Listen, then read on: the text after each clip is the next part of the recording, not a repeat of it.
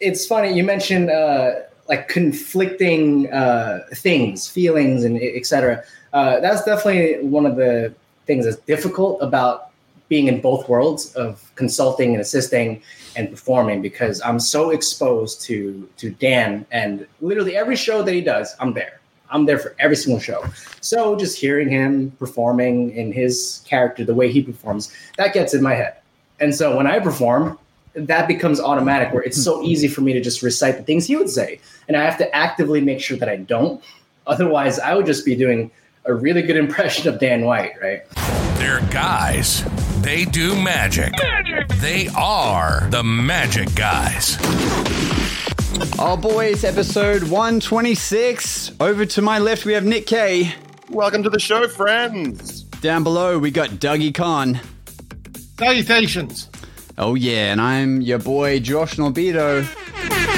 Welcome to the pod. It's good to see everyone in here already. Now, we are not gonna wait for the intro to end. There we go. It ended. I thought it might might take a hot second there. There's not just three magic guys today. We have roped in another magic guy from across the pond in New York City. There's a lot of talk. To, there's a lot to talk about with this gentleman, and I don't want to bring up all the the main things he does because we're going to talk about it all. But let's bring him on, ladies and gentlemen. Welcome to the show. It's Dennis Kim.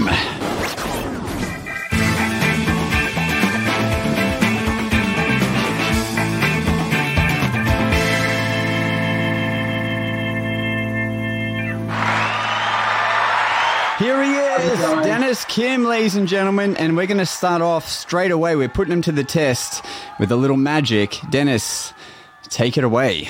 All right, thanks so much for having me, guys. I really do appreciate it. Um, uh, I, I, have to admit, it's been a long time since I've done virtual magic. Uh, I used to do a lot during the pandemic, 2020 and 2021. So it's nice to revisit this.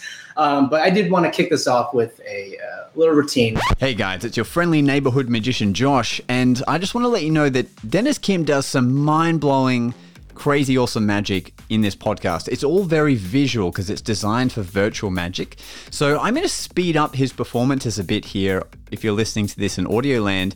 Um, but know you can go to the YouTube channel. Uh, it'll be chapter marked and you'll be able to find his performances and actually watch and enjoy it as its entirety. But to save you having to listen to a couple of minutes of kind of scripting without really knowing what's happening, I'm going to fast forward it for your ear pleasure. Um, but know you can go and watch that. And with that said, let's get back to the pod. And inside this box is not a deck of playing cards, but uh, an envelope. And inside this envelope is a playing card. Now, you all named uh, different components of playing cards to create the Three of Hearts, and oddly enough, inside is Oh my lord! Thank you so much. that was fun, guys. What a beautiful piece of magic, friend. Appreciate Whew. it. Thank you so much. All right, Museum of Illusions. Sure. Tell us about it. This is the first time I'd heard about it when, when I was looking into the world of Dennis Kim, head entertainer at Museum of Illusions. What is it, Dennis? Yeah, uh, so I don't know if they have any locations in Australia, but it did start in Croatia. It's a Croatian business uh, that uh, expanded to the U.S. They have so many locations in the U.S. now, and uh, the New York location, the one that I work at, was number four in the whole world. So it's like very early on. It opened late uh, 2018. And when you walk into this museum, there's all sorts of like these optical illusions, uh, things that you might see in like those optical illusion books that you might be familiar with, like spirals. You look in the middle for like 30 seconds, you look around, things are like wavy. Or they have like certain cool illusions, like they have like rooms, like uh, large scale uh, like illusions that people can have. Like there's like these photo ops where if you stand on one side of a room, you look really big, and on the other side of the room, you look really small. So you get two people, and it's great uh, opportunity to uh, get photos for like social media and things. So a very family friendly place. And so, oh, that's, um, that's great. Yeah. Is that kind of like where you had the um, the fruit bowl illusion, where it's like it looks like your head is on a fruit fruit platter? Is that that thing? Yes, that's exactly mm-hmm. that's exactly the place, and it's really nice because it's also very educational, very family friendly. So they have the explanations behind all these illusions, so you can see exactly how it works. You know, it's all smoke and mirrors. Is this something a, a tour guide takes you through, or is it free reign and follow up? Yeah. Where does a magician fit into this? It's a pretty self-guided tour at least in the new york location there's like minor variations uh, location location but there's about 40 41 exhibits. Uh, again it's self-guided so people can just follow the numbers and uh, explore by themselves. Now we do have staff on the floor to uh, help out for like taking photos being like an extra hand for that. Uh, but nothing like an actual tour guide. We actually used to do that for like uh, certain private buyouts. Like people would do like birthday parties for like children and things and um, I would go in and actually guide them through, and then I would also incorporate magic with uh, a lot of the exhibits to make it kind of a very immersive experience. So, in private events, has there ever been anyone of like any stature, celebrities that have come through? You've had the pleasure of sort of meeting before. Yeah, uh, I could actually. There's only one instance, uh, and this is actually very recent. Um, I, I, was just hit up, uh, you know, uh, JB, who's uh, the founder of Theory 11, he just reached out to me. He was like, "Yeah, we're trying to get a uh, Neil Patrick Harris to go to the museum. Is there is there an opening?" I'm like, "Well, I'm not working there on the weekends, but it's very busy. Um, let me hit them up." And then you know, I was able to um, get Neil and his family to go to the museum. It was nice because no one recognized him, which is which is really nice. So, um, oh wow, yeah, I know because he wasn't wearing a suit. I'm guessing. yeah, no, I guess he had like a hat on, maybe even a face mask. I don't know, but um, you know, I yeah. know celebrities don't want to be bothered so much trying to be normal people. So if you walked in like to, if you, so I was just going to say, a lot of people try to hide these magic things. There's some people who are really big fans. Scarlett Johansson, uh, for one, is a big, big fan of magic, and um, she would sneak into like Monday Night Magic, and Michael Chaut would be like, "Bro, the chick in the glasses in the back, that's Scarlett Johansson." I'm like, "No way!" yeah, yeah, she's a really big fan. She's lovely. Well, I mean, Dan White performed for Scarlett Johansson, so I'm sure that was something you know Dennis had to be a part of and stuff anyway. But that's got to be wild. The people you would or the events you would end up doing in New York. Like what what is the magic scene like in New York in terms of events and stuff? Is it quite uh, like are there are there a ton of magicians all sort of you know is there a lot of uh, also what I'm saying not competition but friendly competition? What's it? Yeah, right. tell us about it. Yeah, uh, I like to have the mindset where there's more than enough to go around. Uh, I think having that attitude is really conducive to even like your own success. You know, there are certain people that think, no, it's competitive. I need to get the gigs so that someone else doesn't. And mm. I don't really see those kinds of people lasting much be- just because of that attitude. There's just so much opportunity in New York. Uh, I think it's fair to say if I moved anywhere else, I don't know if I'd be able to do this full time. It would be a really tough transition, and especially with most cities in the US, you just can't do this at all. I'm sure LA is viable, Chicago is viable, uh, New York definitely, but uh, there's just so much opportunity and things have turned around so quickly since COVID. Like 2022 was such a like such a fast transition. It feels like pre-COVID times um, and has been already. So a lot of a lot of stuff, a lot of uh, opportunity. A lot of people are trying to make new things, like wacky things happen, and mm. it always, for some reason, involves a magician. So you know, it's interesting mm. that you say there's more than enough to go around because I'm like in Melbourne, especially here in Australia, like there's a huge level of camaraderie where I will gladly handball some of my gigs to my friends. Um, and then the same with me. Like we are never in contention with each other. If I know someone's quoting a big gig, I won't undercut them. It's just something we, we don't do. And I didn't realize how like not norm that was until Teller from Penn and Teller was visiting in town, and you know we're driving out to uh, to to we're taking him on the coast so we can go sightseeing and so forth. And I'm literally handballing gigs to the guys in the back seat as I'm driving, and he's going like, "You give these guys work." I'm like, "Yeah." He's like, "This is so amazing that you guys all take care of each other and talk each other up and be like, no, you're the guy." I'm like, "Dude, no, my hard work compared to your hard work ain't porridge." And it's just like all this mm. like this this huge mm-hmm. level. And he goes, "This is unlike anywhere in the whole world." And, he, and that guy's traveled all over the world. And I thought that's really interesting. That like it's nice to hear that's the case in New York as well because one thing that I was told, and this is what was taught to me at Magic Live, and I want to know your thoughts on this thing that you're on the ground. And it's this: mm-hmm. in LA, it matters more how many followers you have, and in New York, it matters more how much talent you have. Oh shit! I'm moving to LA. I didn't know that. Why didn't I tell me this? yes, uh, there there's some merit to what you said there. I would have to agree. I mean, it's such a different game out there, and I'm only familiar because uh, one of my brothers is a musician. He's a film score, composer, has been for like 12 years, and he lived out in LA for like 11 years. He just moved to Vegas like last year, mm-hmm. so he's been in. It's very similar industries. It's all entertainment, right? And just hearing from him throughout the years what it's like and how uh, some people are it's just super fake or people are just trying to do like the whole social climbing thing i also uh, one of my good friends kevin lee who does uh, magic in la uh, he does things at the castle all sorts of private events and whatnot he tells me all about it you know like week by week month by month so it's definitely a lot more of like the influencer culture of like oh i'm a celebrity because I have X amount of followers. Like, look at me. And out in New York, I have to say, I mean, maybe I'm biased because I, I was born and raised here. Like, it feels more real. Like, it doesn't matter that you have so many followers or not. Like, you could be so talented and have like 800 followers. Like, it doesn't matter. And no one really uh, judges you for having or not having uh, that kind of following here. So, at least that's from what I see. I could be mistaken. I don't know. But no, that's that's perfect. That puts it perfectly. And you know, the idea of a, an abundant mindset. I've talked about this plenty of times, but you know, even in in Brisbane, there's let's say there's a hundred event venues like hotels or function venues. They're all having events every night with multiple events. But let's you know, if you're generous and say there's just five in each venue each week, which there's mm-hmm. more, but let's say there's only five at 100 venues, that's 500 events that could potentially have a magician every week. Now, there's no way I can cover all that. So, even with all the magicians in Brisbane, which is not that many, but even if there was a hundred, which there isn't working full mm-hmm. time, you know, that's mm. five events every week that we could potentially have. And, you know, there's no way we could cover all that. So, like, you're right, you know, and in New York, I would, it would be insane the amount of potential there is for mm-hmm. a place to have a magician, you know?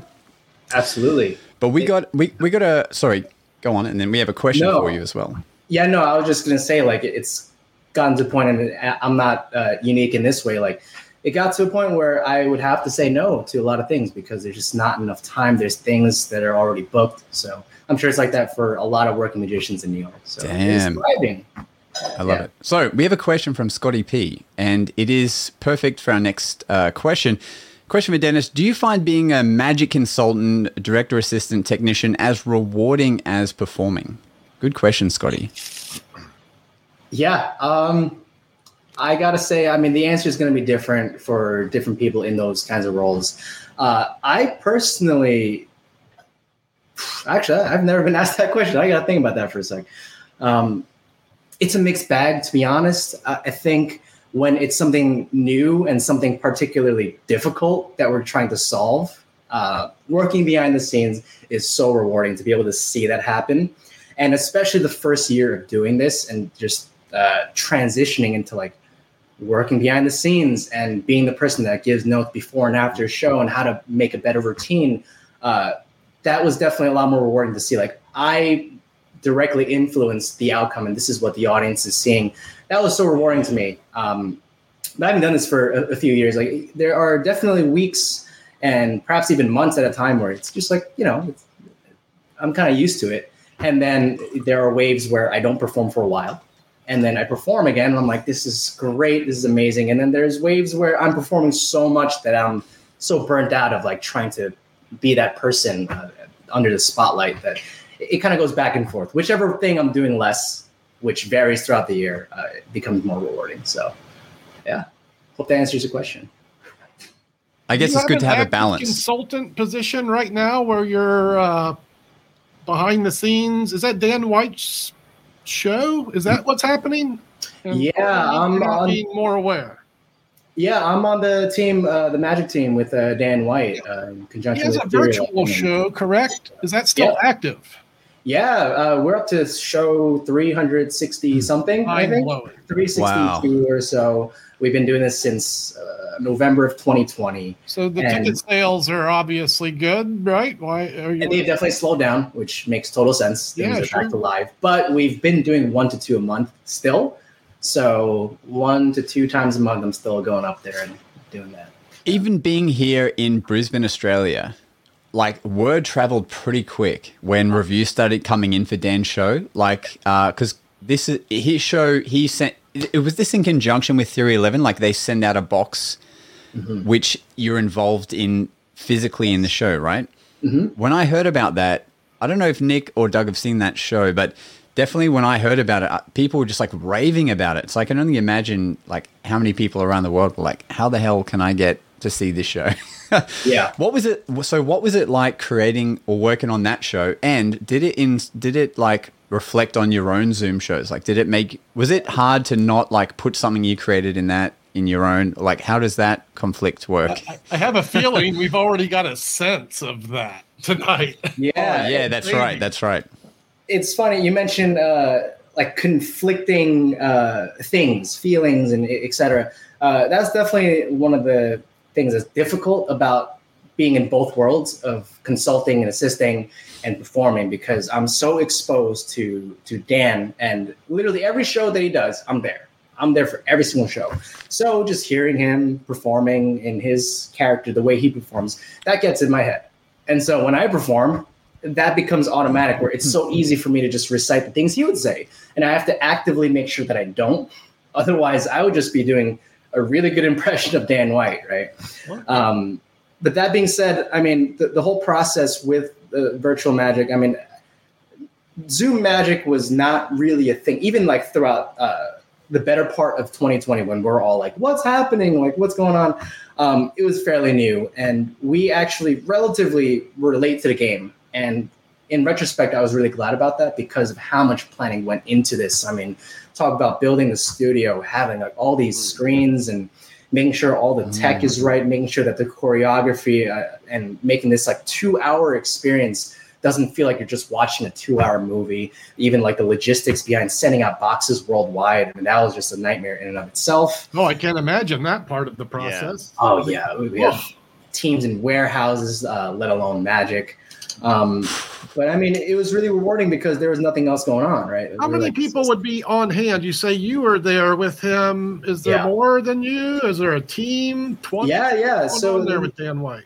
Yeah, the Magic team would be very, very small. Uh, I would work directly uh, also with Robert Smith. I don't know if you guys are familiar with B. Smith. He has Oh, an yeah, number in sure. the market. Mhm. He's best known for Cipher, the impression, Yeah. the, the impression stuff. Yep. Um, so I would directly work with him on the Zoom show, and we would have other people just like remotely uh, throughout the team. Like uh, one of my other friends, Matt, he would also work uh, hands-on on the things, uh, not there with me, but just kind of remotely. Does that include directing the show with video and such? Yeah, so that would actually be mainly my job uh, Yeah. with the Zoom show itself. Uh, I'm not an AV guy, but I ended up being that uh, for the Zoom show, and I think uh, it, it's been good. I, I would have I have experience of being able to multitask a lot of things on like all sorts of screens, make sure everything looks ideal for every second of the show, pulling up people really really quickly, uh, things of that nature. So yeah.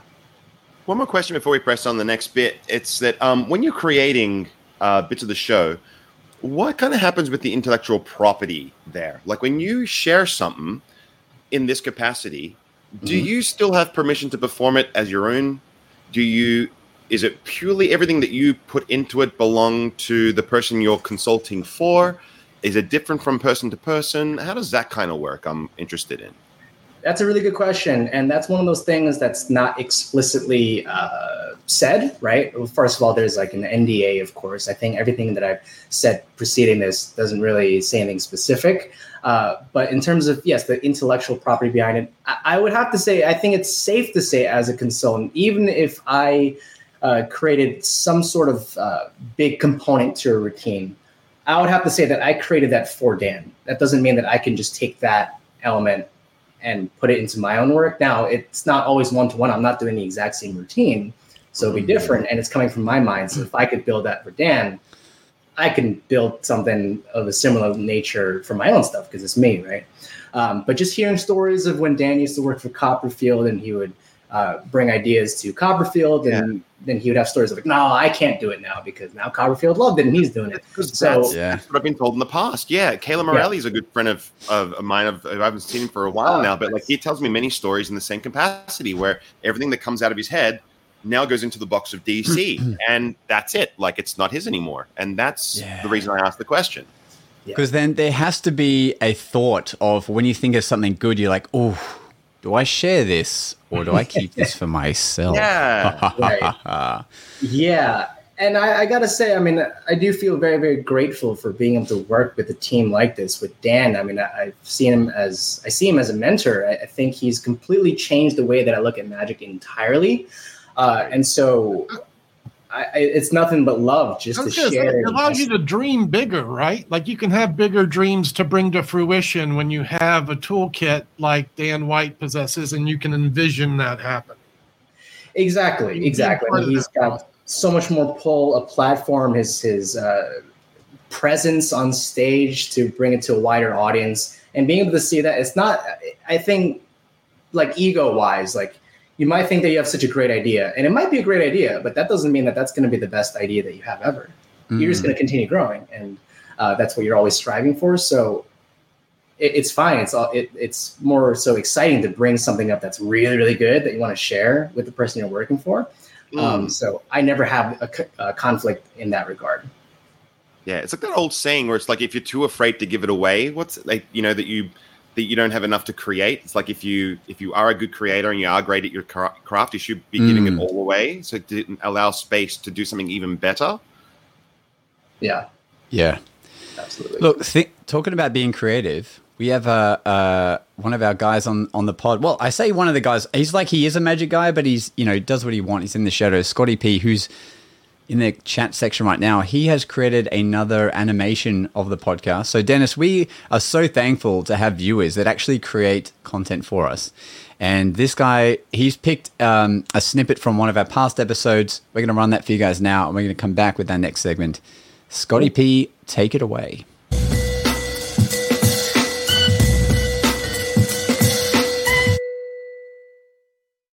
I, I had to do a close-up gig on a bus once. It was on the highway going. You were performing Brisbane- while it was moving on the Yeah, highway. yeah, yeah. Uh, It's horrible. I've done one as well. It was a rough ride. Holy. I It's just, just everyone's awkward. getting drunk. There was just chicks hanging off like stripper poles in the thing, and you're just like, you want to, Mm. you want to remember this card? And they're like, yeah.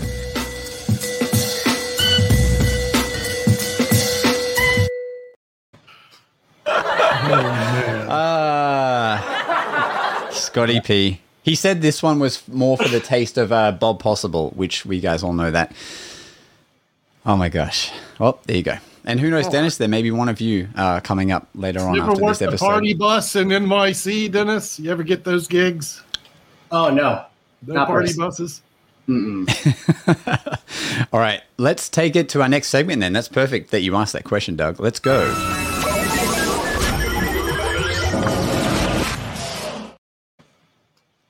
Welcome to Gig Stories, friends. A little segment of the Magic Guys podcast. We like to talk about gigs or just magic moments in time in past. We like to share with our audience for posterity. Starting this week with I'll, I'll start because I All got right, a transportation gig story. But Sick. did Chat All right. GPT write that intro? It sounded like that was a Chat GPT written intro. anyway, so look here, like I'm not on a bus, but I'm on a boat, and uh, it's Christmas Eve. It's a Christmas Eve gig in New Orleans along the Mississippi River. They light bonfires to lead Santa Claus to their houses. So the boats, the river boats, go up the river to look at the bonfires and uh, I get seasick, so I take nausea medicine on these gigs. Really don't like being on a boat. Make a long story short, this three-hour gig, we go back to the dock. We can't dock at the gig we left at. Dock Oh. at the place we left at. Oh, the no. river has risen. The boat has to dock an hour south, which means we're not docking at our car.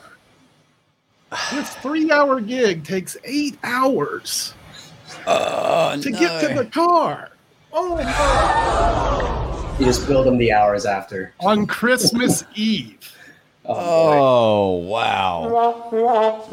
Fortunately, one of the rooms had a stripper pole, and they were doing much the same thing in the party bus, so it was all good. You know, we had a good time. We got through it.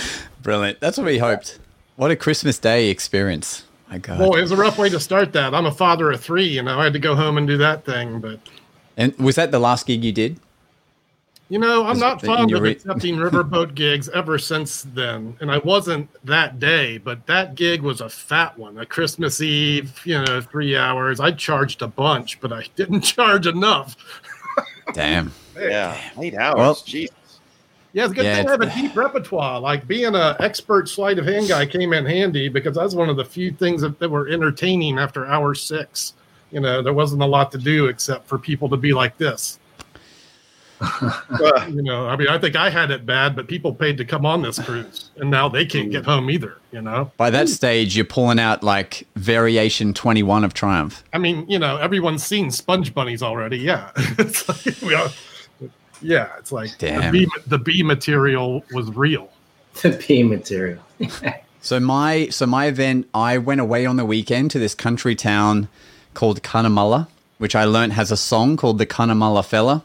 Great, great history to look up there. It has a population of 1,100 people, but there's a golf masters tournament where um, a lot of retirees and stuff that, that want a caravan like around Australia. Each week during this tournament, they go to a different remote town and they all play golf there and they have winners. And they have a dinner event um, in each one. And so I got to perform at this one. Last week, I found out they had the brilliant uh, ventriloquist Darren Carr from Australia here. um, he, he did a show there the week before. Freaking hilarious. Look him up, Darren Carr. But um, this week, they got to have me. And what was unique was um, the temperature is freezing there. So it was nine degrees Celsius when we were performing, and it's outdoors as well. So nine degrees is like not far away from like snow and stuff like that, I guess, for our US listeners. And when I got there, it's outdoors, so it's like a dinner under the stars. And um, the stage was pretty far away from the audience because they had a band playing and they wanted to give them this room of dirt for dancing. So I looked at it and I'm like, you know what? I need to be close to the audience. So they literally got two road cases and made like a riser for me right in front of the audience. So they got these two road cases, put them down together, put like a dresser around it so it looked like a bit of a stage. And um, this, so I'll just show a little photo on the screen here. This is like the setup. I'm looking a little serious there because I didn't know it's been on photo there. But um, essentially, I was like close to the audience. It ended up being like the best experience ever. I mean, this is me. Uh, this is me doing my uh, sound check, and you can see all like the red dirt and stuff around. It's like literally that environment. You know, just got the red dirt. So I had a white jacket on. So I was, I was like super Josh careful taking that off off. beatboxing. I was Yeah. beatboxing. Were you getting Oh. down there? Wiki, wiki, wiki. Oh, exactly like that, Doug. Exactly like that. Because they had the best sound system. So even though we're in the country, it like it sounded, you know, it sounded like Yeah, buddy. pro. So that was my story. I got to spend the weekend in the desert, uh, in the desert, in the bush, campfires at night, freezing cold. Curious. That's where my Would you rather it be freezing or hot? And this could be a group question. Well, I don't have my Arctic Freezing. cooling vest, so I probably have to go with the cold. Always. Yeah. Always freezing. Dennis, Oh. do you ever find yourself working outside in NYC? All the time. Yeah. Freezing All the or hot? Which Freezing. Freezing Yeah. for sure. Same. You get hot. I mean, the, the hands get clammy. Now it's hard to one? Yep. handle cards. Just Agreed. It's consensus. Yeah. Yeah. Dennis, do you have a story you'd like to share? Yeah, I, I could think of uh, just like the last gig that I did. Um, nothing too crazy. Uh, it's for it was for this company called uh, Seek Rex. It's like this upcoming uh, company in New York City where they're almost like being like a like a trip advisor Yelp kind of thing, where it's giving recommendations uh, for all sorts of niches for what you can do in the city, and it's uh, it's been growing pretty quickly. And uh, from time to time, they would have these events, maybe like monthly, and sometimes they asked me to perform. Uh, so it was like a variety show of, of magic, which was me, and there was a stand-up comedian and a burlesque dancer. A burlesque dancer. So three of us. Um, I was going to go on last. Uh, they overbooked this uh, this event, right? So it's like sold out, but it was like too much. It was at a bar that was. Uh, they thought we were going to have a certain room in this venue, but then they couldn't get it, so we were shoved into this smaller bar that probably fits like twenty people, and there was like sixty-five. so this is very like. I'm like this is like a house party in college or something. Like it's just so hot too, even with the AC. People are not happy Mm. it was a whole nightmare even trying to Yeah. go to the back and even get all my stuff um, and also also i was trying out uh, some new material so like recently i got uh, the new angelo carbone uh, thing uh, the book test Ooh. the end right uh, it's very um, very similar to like the brushwood uh, book tests and so i was like oh let's try this out and see what it feels like to perform like a, a multi-phase book test and do this whole thing um, and i'm glad that i went on last because uh, you know with the stand-up comedy and the dancing like it was fine. People were really irritated. And it was hot, and there weren't enough seats for people. But with the magic, I mean, you could just tell with the reactions every step of the way. It's like a 35 minute performance. I went like five minutes over.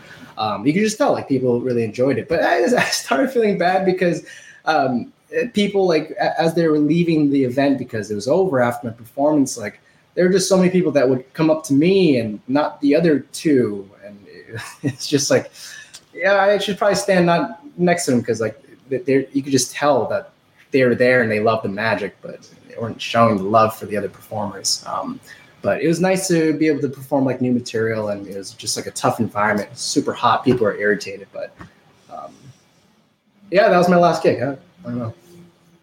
Yikes! And whenever there's heat, man, it's like people just aren't going to act normal, are they? It's just yeah, yeah. They're trying Yeah. to cool down, yeah, get some beers into them.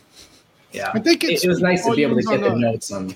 the Sorry? strength of the strength of you know good magic in an intimate situation you know if you're doing good magic and and, and you're in that kind of like energy where people get into it it's good stuff right? As opposed to maybe comedy that's like eh, eh, and everyone's like uh, it's hot in here you know or maybe the dancing's not that good or the girl's not that sexy.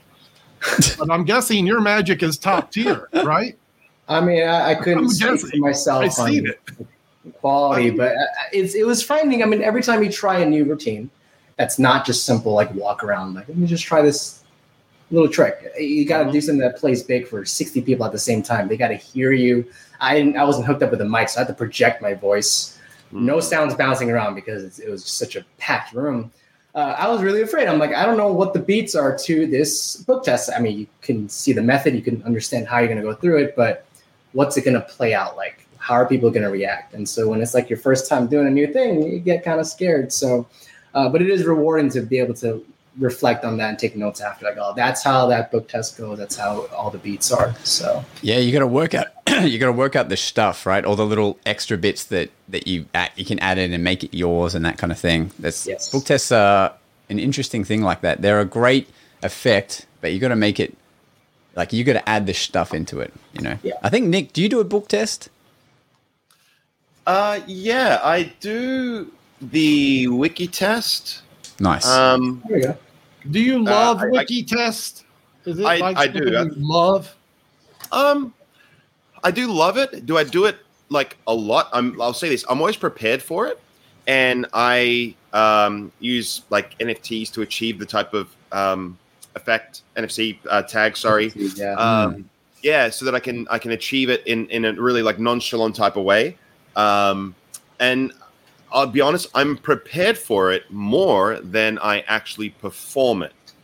But it's such a strong piece of magic, and it's again one of those things we spoke about like last week, where when there's an opportunity to actually do it and have it land properly, like that's when I take advantage of it. But ordinarily outside of that, I personally my favorite book test is the um, Cody Fisher comedy book test because you can customize it to your own liking and you can put your own books in there because you have one gaffed book which allows you to inject your own flavor to it and also make it um, significant to the people you're performing for whether it be you know for example if you're doing an automotive thing you might use an automotive book like um, adrian newey's how to build a formula one car book you know and it would kind of make sense that you have all these books and you can personalize it a lot more. So i like that as a gaff and bringing your own flavor nice. In terms of gig stories, what do you got for us? Now, now, actually, I was reminded of um, a gig that I saw Uh, when the very first time I went to New York.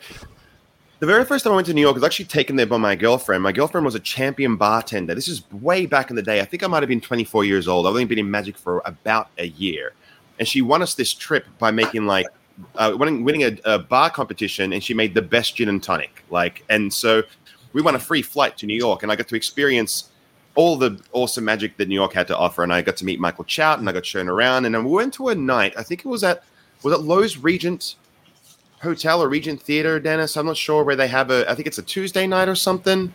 Is For it Lowe's? for Monday Night Magic, which It's not Monday night. It's another one. But I, I don't recall it was that long ago. But okay. Uh, the reason the reason that night was mem- was memorable was was a couple of reasons. One, I saw, um, what's the name of the chick this in the cabaret? She, you know, she sings the song Cabaret. What's her name? Life is a cabaret, old chum. She sings that. Moulin Rouge. I don't know. No, What no, no, the chick.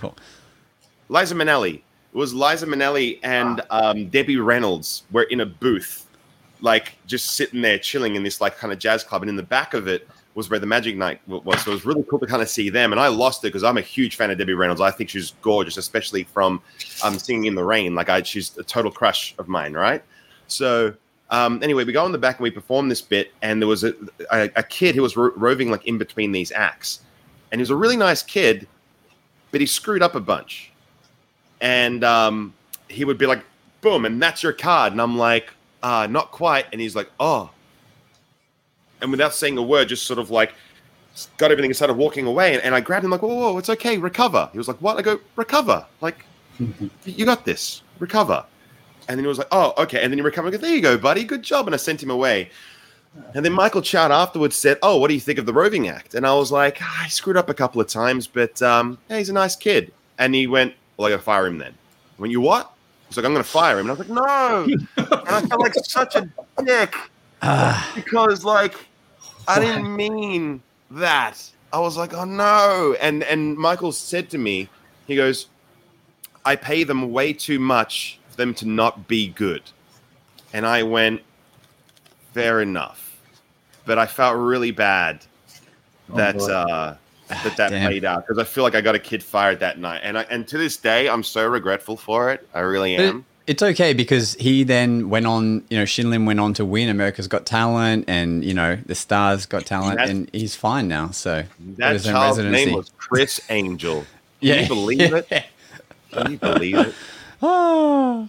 Speaking of magic performances and recovering, I think it's time for another uh, effect. How do you feel, Dennis? Yeah, I'm up for it. If you guys want to see another trick, does that sound good? Let's. Yes. Uh, Yeah. all right, here we go.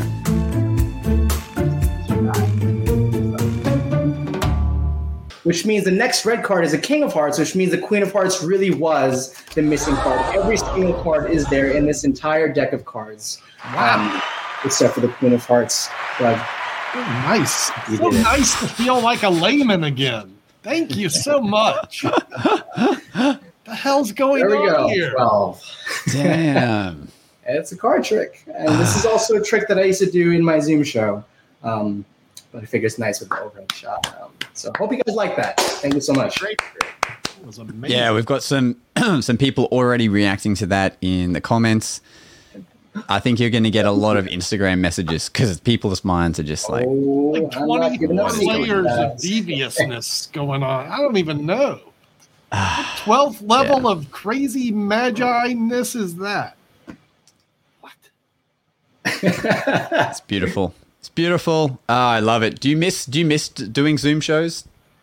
I do. Uh, not gonna lie. Uh, I mean, I usually try not to go through life with regrets, but the one thing I regret is not marketing the show uh, enough. I, I worked on it so much. I mean, I work on the tech for Dan's show, and that was like we were freaking it out every step of the way. No one's ever done it before, and so I kind of took that knowledge and experience and applied it to uh, doing a Zoom show for myself, and like coming up with all sorts of. Uh, tricks and did a whole like 45 to 50 minute experience um, mainly for a, a fundraiser uh, for stop aapi hate uh, which is like a whole uh, movement there's a lot of asian american um, hate violence against uh, against us in, in america during that strange period of time in 2021 uh, so it was like a little fundraiser thing that I did. I did like a run of like four shows, did a couple of corporate things thereafter, did like a virtual Monday night magic spot, but nothing beyond that because I just didn't market it so much. I just didn't know if like, oh, um, virtual is going to be here to stay, or are we coming out of the pandemic? Do we need to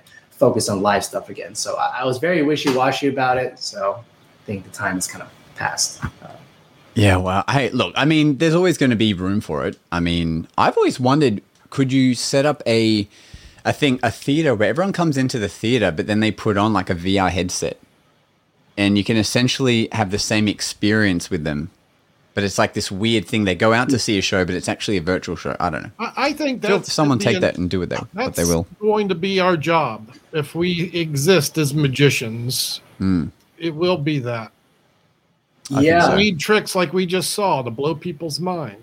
That's really funny that you mentioned that, Josh. That that was literally the exact thought that I've had uh, like towards the tail end of the whole pandemic, I'm like, I mean, how's that not going to be the future? I mean, especially I don't want to get too dark, but there's a period of time. There's a lot of media coverage on shootings in America. We're just so notorious Mm. for having more shootings than there are days of the year that have passed. Um, even to this day, it's insane. Jesus. So I thought, okay, like public uh, events with hundreds of people, it's just going to be a whole liability. You just don't know. We're going to have like crazy security for every event. Mm. It just doesn't scale. So I thought, well, what's the best way for everyone to ensure their safety? You just join a channel. You put on your VR headset. Now you're, you know, you buy a ticket and you're in a certain seat. You look around, you see people that bought tickets next to you, wave hi, and you can interact that way. Like I could see that being the future. I, I just think that's going to be the future for mankind. In the next five years, we're all wearing smart glasses and communicating this way. It's going to be just unusual in general to go out of the house to meet people. It'll be just more commonplace to meet like we are right now. Mm-hmm. It's going to make a speakeasy routine really interesting when you could just sort of do this and they could be like, oh, you're holding a mobile phone. Yeah, but we, and we kind of talked about this. What you can't do so much is some of the other things that aren't as convincing on a Black Mirror, right? It's got to be cerebral for the most part. Yeah. No sponge bunnies. Yeah. Damn. Hey, Nick, we want to get to Nick's. Re- now, last week, Nick launched his first product review and challenged everyone to enter the competition to win a product. So let's let's Nick, are you ready for your uh, Piper Magic review segment? Roll the tape.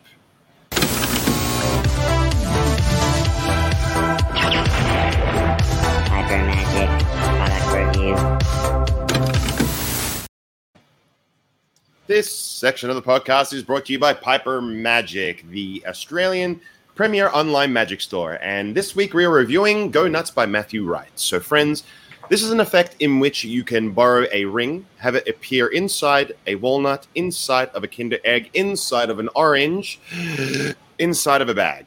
So, pretty gnarly stuff. Um, this is obviously based off the very old. I mean, this trick technically is about a century year old, where um, based off a very old trick, which was the walnut, the egg, and the lemon. Now, I've been performing a version of this trick by John Sharrock for ugh, about 10 years now. And this has many, many benefits to that. So, firstly, we'll talk about kind of what you get when you purchase this product. So, the very cool thing is you get this gimmicked um, surprise, this walnuts, and a really clever gaffed velvet bag with a whole bunch of like magical secret stuff inside, which is all explained very, very well in a nearly one hour long tutorial explaining on all the techniques on how to use the actual bag itself. Okay. Now, as well as that, Matthew Wright released a version of a ring and walnut many years ago called the Nut Dropper. I actually have been using it ever since. I bought it from him, uh, yeah, like about 10 years ago, in conjunction with the John Sharrock method. It's been an absolute game changer for me.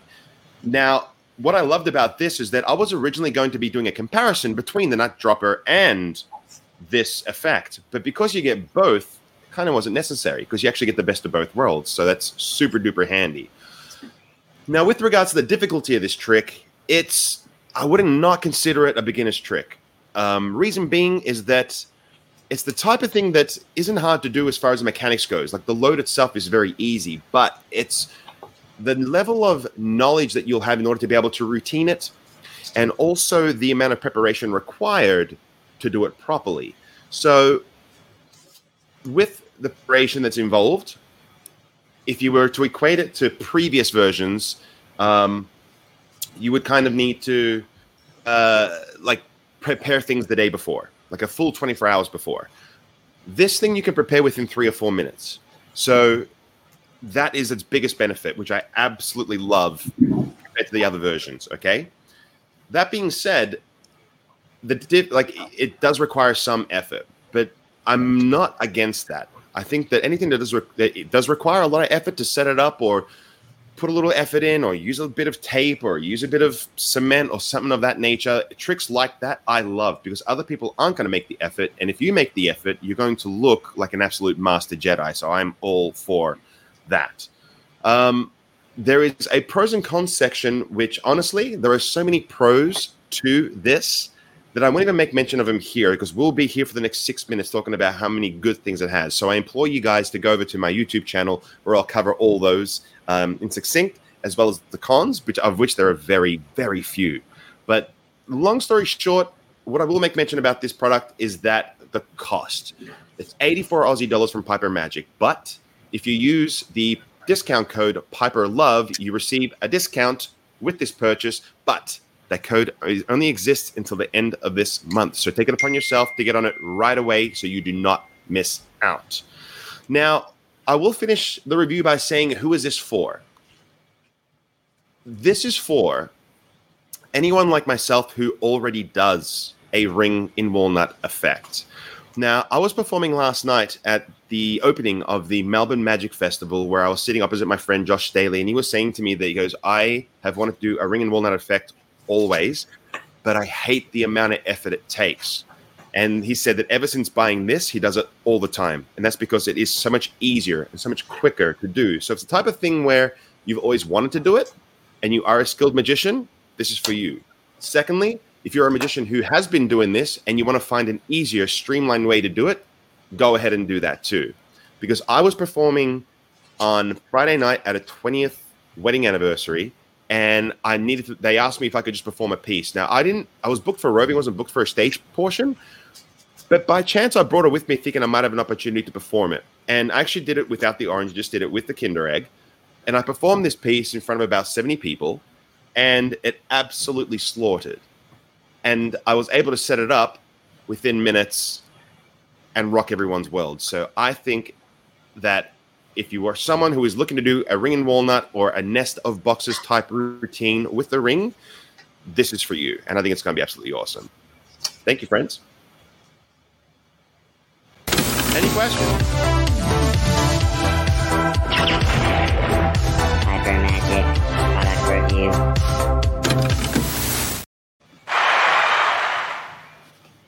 Any questions? A for lovely review there. A lovely review. Yeah, it's one of those things that reminds me of that that teller quote.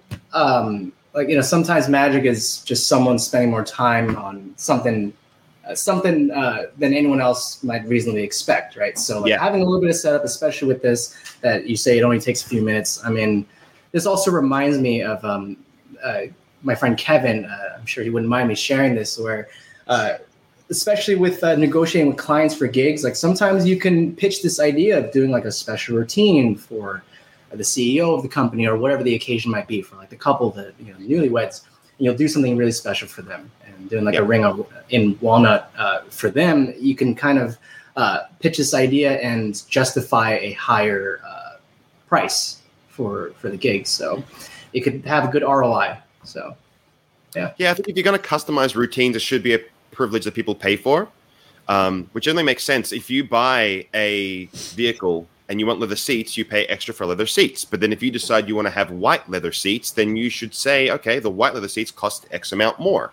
And I think it's good to be modular in that sense because I think that when you're quoting anything, it should be the answer is yes and yes. It's not mm-hmm. like yes and no. It's like, do you want this or do you want it with fries? So it's yes and yes with fries. So it's always yes and yes and yes. It's never a, do you want me or not? So You I know, think that's. I could see room for this if this is in your professional toolkit. Say you're a cruise ship worker and you do the ring and the walnut, and maybe you need a backup so you don't have to worry about having walnuts or something goes wrong. And Yeah. you know, for a performer that doesn't want to re- replenish their materials or maybe can't where Mm. they're working. You know, and I didn't mention this just for the sake of time, but like with the pre- other methods, you know, you you can effectively achieve the same effect without smelling like a glue factory because there is quite a bit of adhesives involved with the older versions that have been created in the past. It is so much more handy just to be able to use this method. And I think eliminating the orange is the right step for this because it goes from organic to not organic. Where like you, the John Sharrock method is all organic. It's a beautiful routine that one. Absolutely. But, but this one, what I think it's great. Just the Kinder egg into the nut into the bag. That's wonderful. That's fine. Yeah, and I'll just leave with finishing this by saying that one criticism that people have said is that the walnut doesn't look entirely realistic, and I will push back on that by saying that a Kinder Surprise does have a toy inside of it. So I think that if you are going to be doing this effect, it's fair to have a Kinder Surprise in which you open up and there is a toy walnut inside. I think you should lean Hmm. into that and just say that, like, well, it's a you know, of course It's a toy. Inside is a toy. Oh, it's a toy walnut. And then inside the walnut is your ring. I think that's equally as strong. But I don't think you should present this in a way that it's like, oh, look at this real walnut. That's not the smartest way to go about it. I think. But Yeah. But it's a Nick. cracking routine. Yeah. Who who's the winner from last week?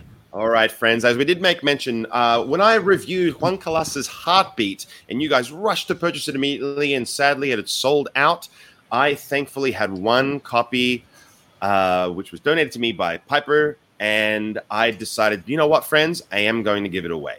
So, uh, before the show, we made a list of things. We ran a couple of numbers, and very, very happy to announce the winner of Juan Calas Heartbeat is. Noah the Magician. Oh boy. Is His real Noah in the chat? Noah- I'm looking real. I think this is Noah here. Here he is. Oh, yeah. Hey, man. Hey. Bless your heart, Noah Cheney. You're a good kid.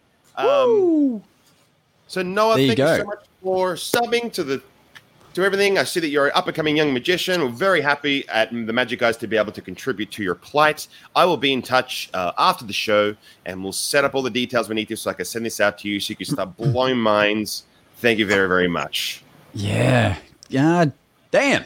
So before we um, jump to our last few pieces here, there's a couple of questions we'll just quickly skim through from um, from the audience here asking uh, Dennis. Let me just scroll. Everyone's congratulating Noah, so now I'm trying to scroll back up. But I think one was they were asking about like the other um, magicians in New York. So, geez, I really have to scroll up here a Are you lot friends here. with my friends? Is that Hey, can you do of- a quick rundown of where Yeah. a guy might buy a ticket to see a magic show in New York? Like, what's out there these days? Yeah, there, there's Monday Night Magic. I know they recently moved uh, venues. Uh, there's Speakeasy Magic. If you guys know or know of Todd Robbins, who kind of runs that thing, uh, that's four nights a week, which is amazing. Is there? I know Mark Calabrese is there, right? Is Calabrese is a regular there? there, yeah, yeah. Uh, they have Blaze, Blaze is also there. Uh, Rachel Wax. Um, Oh, Do you see? Do you see Blaze much? only when I do Speakeasy, which I've done a number of times, but it's so conflicting with dance shows that Right.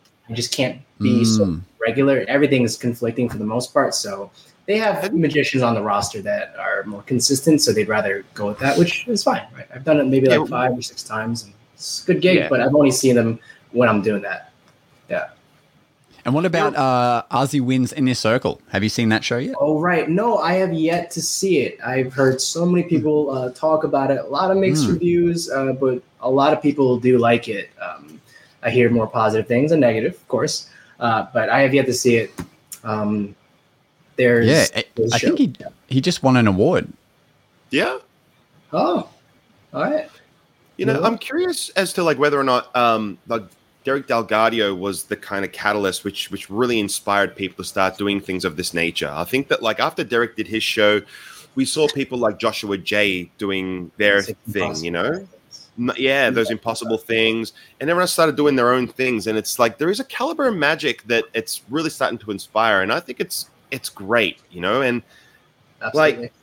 the, the, a, a question I have for you with regards to that before we go into your trick is that like what what is it that sets those shows apart?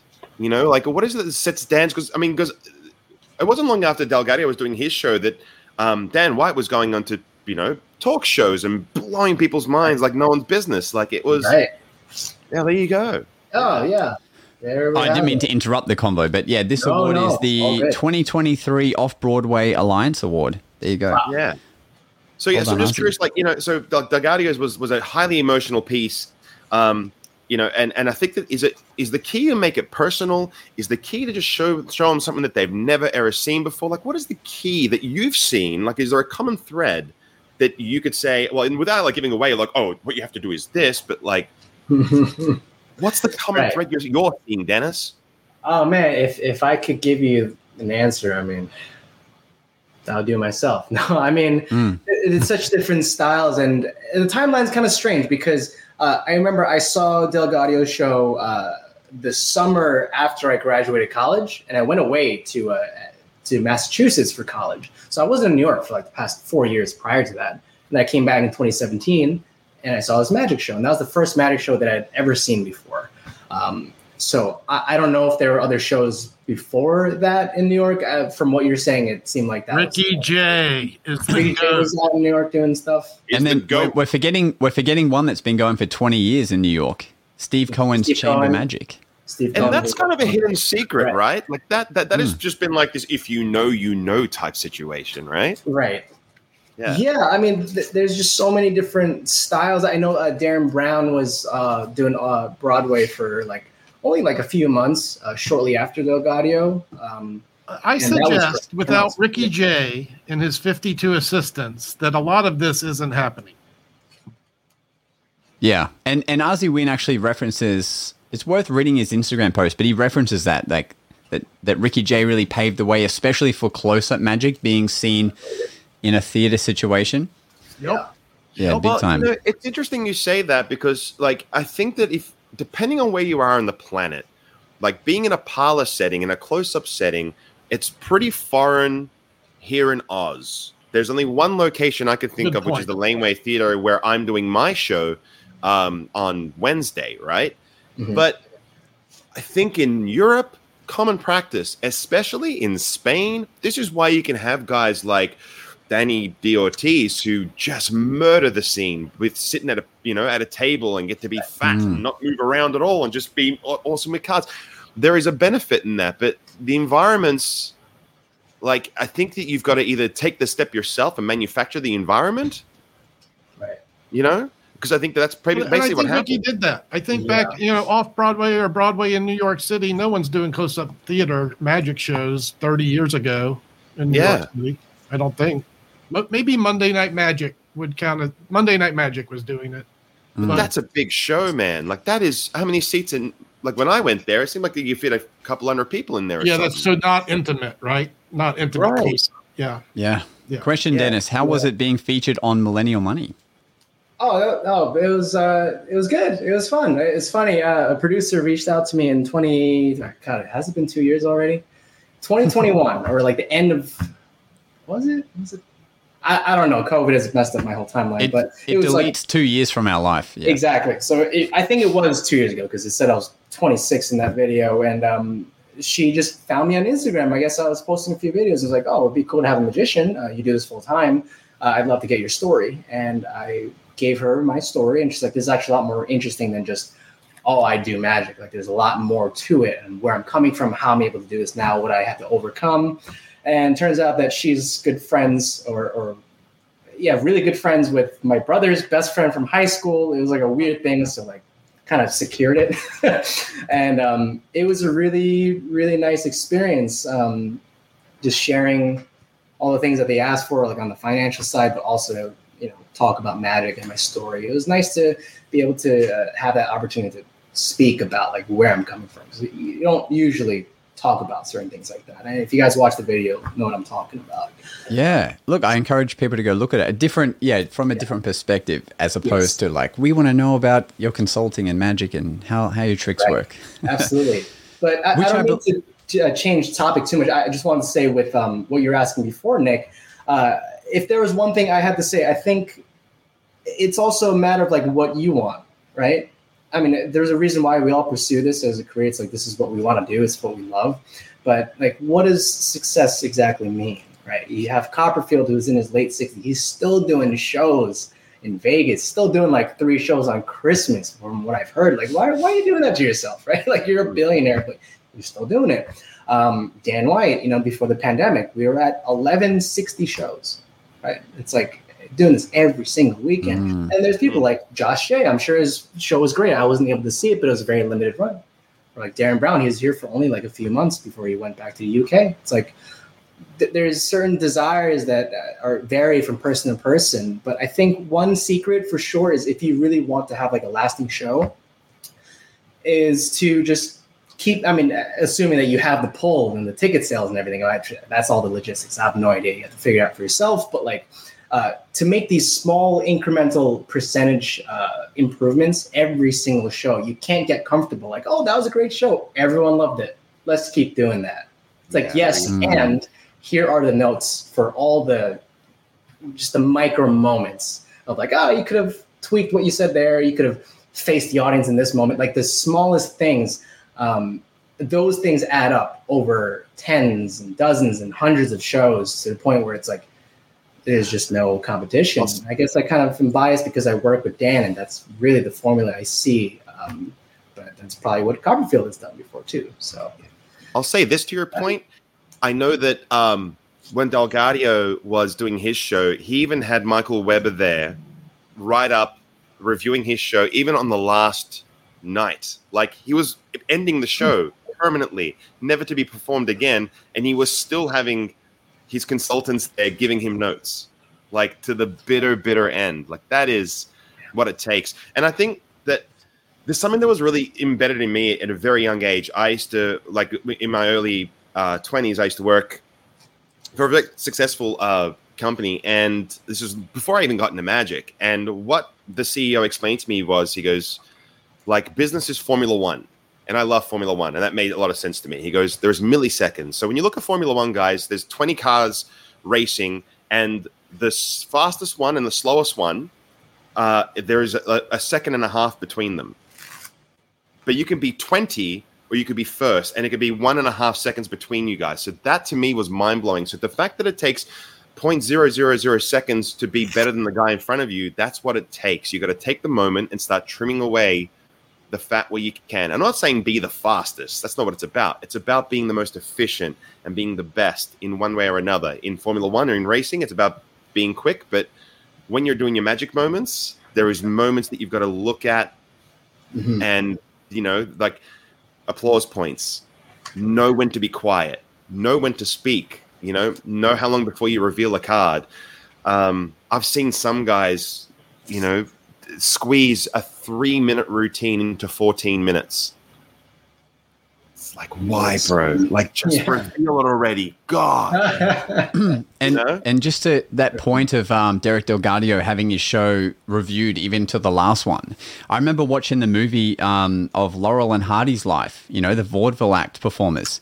I don't know if you guys have seen this movie, but it was bloody great. And they're like they were from what the early 1900s or something, uh, and they you know went on to make movies and stuff like okay. that. But but basically, this and the movie's great. It goes on about them becoming famous and performing on they stage. created my favorite trick. Or the first time the invisible deck appeared was in a Laurel and Hardy flick. Oh my No god! way. The invisible Wow. deck shtick was a, originally appeared in a Laurel and Hardy. Oh my god! film. So I, I encourage everyone to go watch it. But um, in the movie, they show that even after um, one of them died, the other guy was still writing bits like for their acts. Like he was still writing double acts that they would have done. Um, it just never never stopped. You know.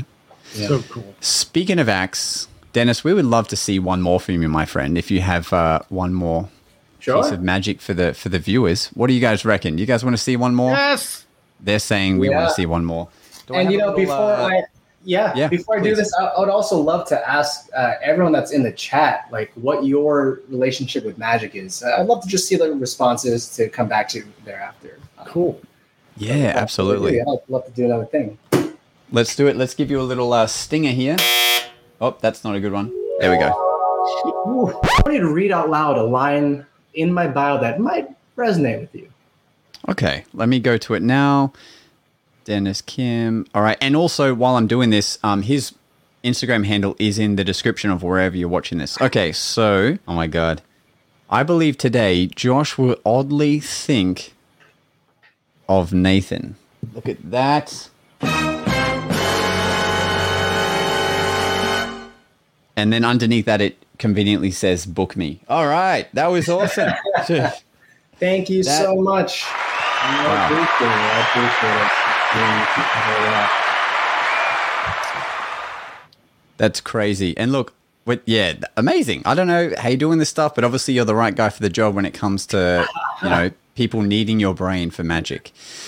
I think uh, it's time for our final word. But uh, Doug, Nick, do you have anything you want to add before we? Yes, I do. Dennis, thank you so much for the wonderful magic tonight. What a treat. That's I all. appreciate it. Um, one last thing I'd like to say before we wrap up, friends, as well, is that the Melbourne Magic Festival is currently running and will be doing so for the next couple of weeks. We started with the close up gala yesterday, opening the show. It was totally sold out. Um, many shows have sold out already, but there's also some amazing, amazing talent coming through. The amazing Mario Lopez will also be lecturing, which I think there's only like a small handful of tickets available for that lec- for that lecture for the magicians out there. But if you are in Melbourne and you want to scope it out, check out melbournemagicfestival.com.au and uh, yeah, come and join us. We're doing a whole bunch of magic and doing lectures, so do not miss out.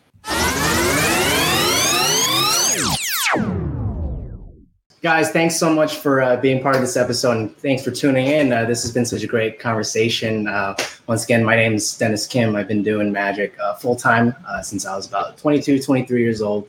Um, and I pursued this. I took a risk and quit my job to do this because I just love magic so much. I love performing. And I think if you're a magician that's watching this, you know that feeling of bringing that, that joy and like just pure like astonishment uh, to people as you share this this craft, this art. Uh, and so I think it's really important to hold on to that and keep performing. I mean, it's kind of a strange time in this world, wherever you are. Uh, but I, have noticed consistently, like magic is such a strange, like rare form of entertainment that has this level of interactivity that other things don't really uh, provide in that sense, like like music and the likes. So it's really unique. Um, I think it's a really really good uh, way to not just like break the ice, but it is just such a interesting uh, art form that is still in, I would say, in its infancy relative just to the span of like humanity. And I think as like tech continues to grow and as uh, more magicians start sharing ideas and as uh, things just kind of develop, magic's only going to get better. You know, I, I, don't really think of magic as being dead or that it's going to be dead. Uh, I really do see all of us uh, adapting to the times, and it's only going to get better. And I just love magic. And I'm sure you do too if you're watching this. So um, hold on to that. Keep performing. Uh, keep learning. Read books. Keep watching lectures and whatever you can to be a better magician. And uh, let's all get better together. Thanks for listening. It's time for us to disappear now. Disappear now. But we'll see you again on the next episode of The Magic Guys.